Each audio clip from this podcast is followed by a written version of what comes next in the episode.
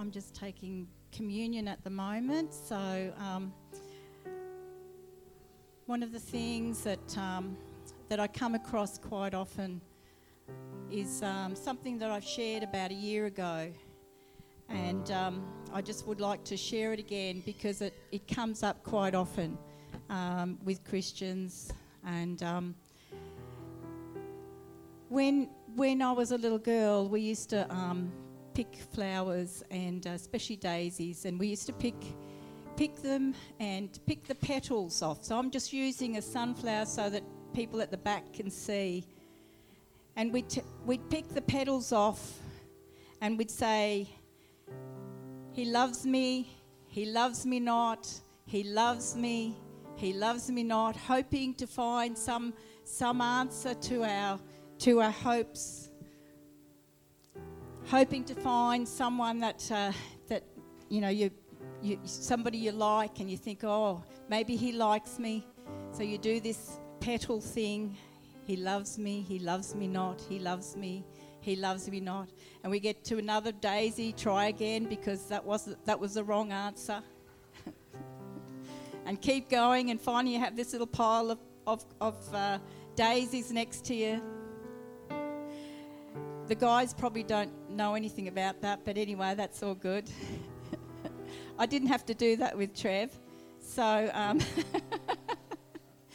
um, but one of the things I found as an adult and in our Christian walk is that we can do the same thing with God. You know, when everything's going really, really good, He loves me. And then when things don't go well, where's God? He loves me not. Again, things go really well. Yes, God loves me. He's with me.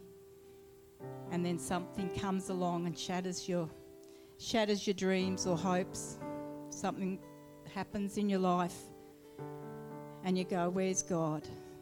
You might not say he doesn't love me, but that's the intention of it.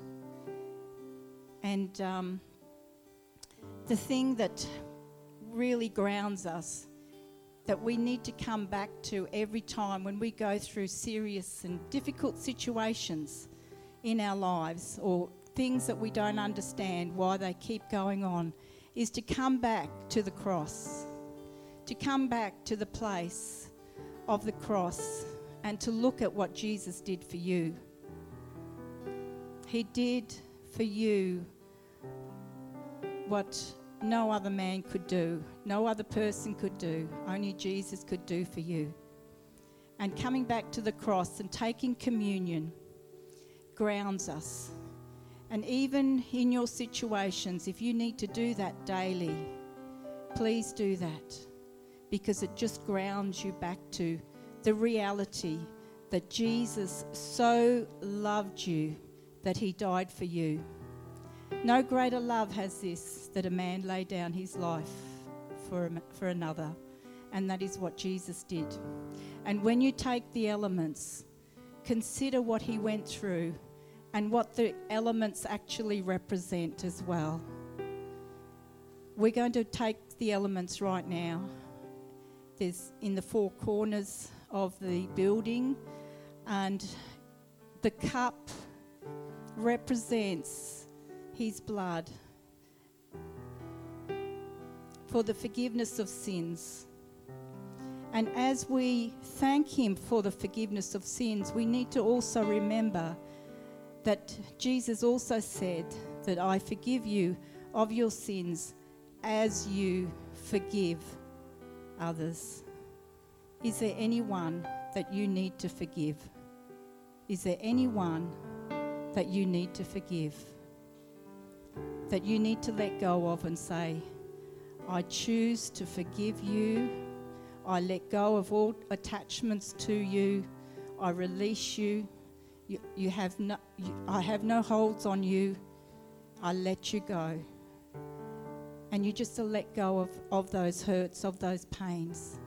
And the same with the, with the bread, with the element of the bread that represents Jesus, his body broken for us for our healing, physically, mentally, emotionally, spiritually.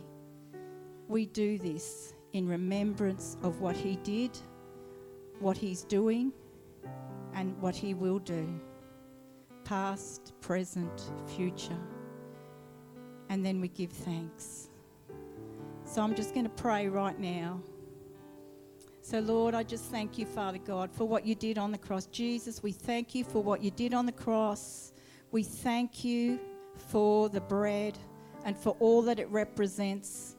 We thank you that it is not our circumstances or situation that reveals to us your love, but it is the reality of the cross and what it represents for us, that you have set us free, that we can be totally abandoned. And as the song said, that we are set free and that you call us children of God, that we can be abandoned to you, that we can dance like little Sh- Sh- Shani's um, and Josh's little girl, dancing abandoned before, before you, God, that we can be like little children abandoned before you, knowing that we are loved.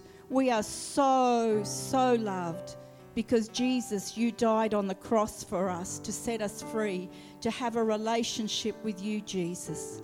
And if there's anyone in this room that does not know Jesus, please come. Come and get some prayer. Come and get um, sent, Give your life to Jesus now. This is a good day. This is a good day to start the new year. So, Lord, we just thank you, Father, also for, for the blood.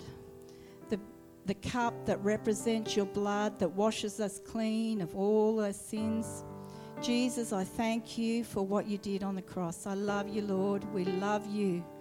We are here to worship you with all our being. We surrender everything to you, Lord, just as you, Lord God, you surrendered everything on the cross for us. What more can we do, Lord God, but to worship you and say, Here we are, Lord.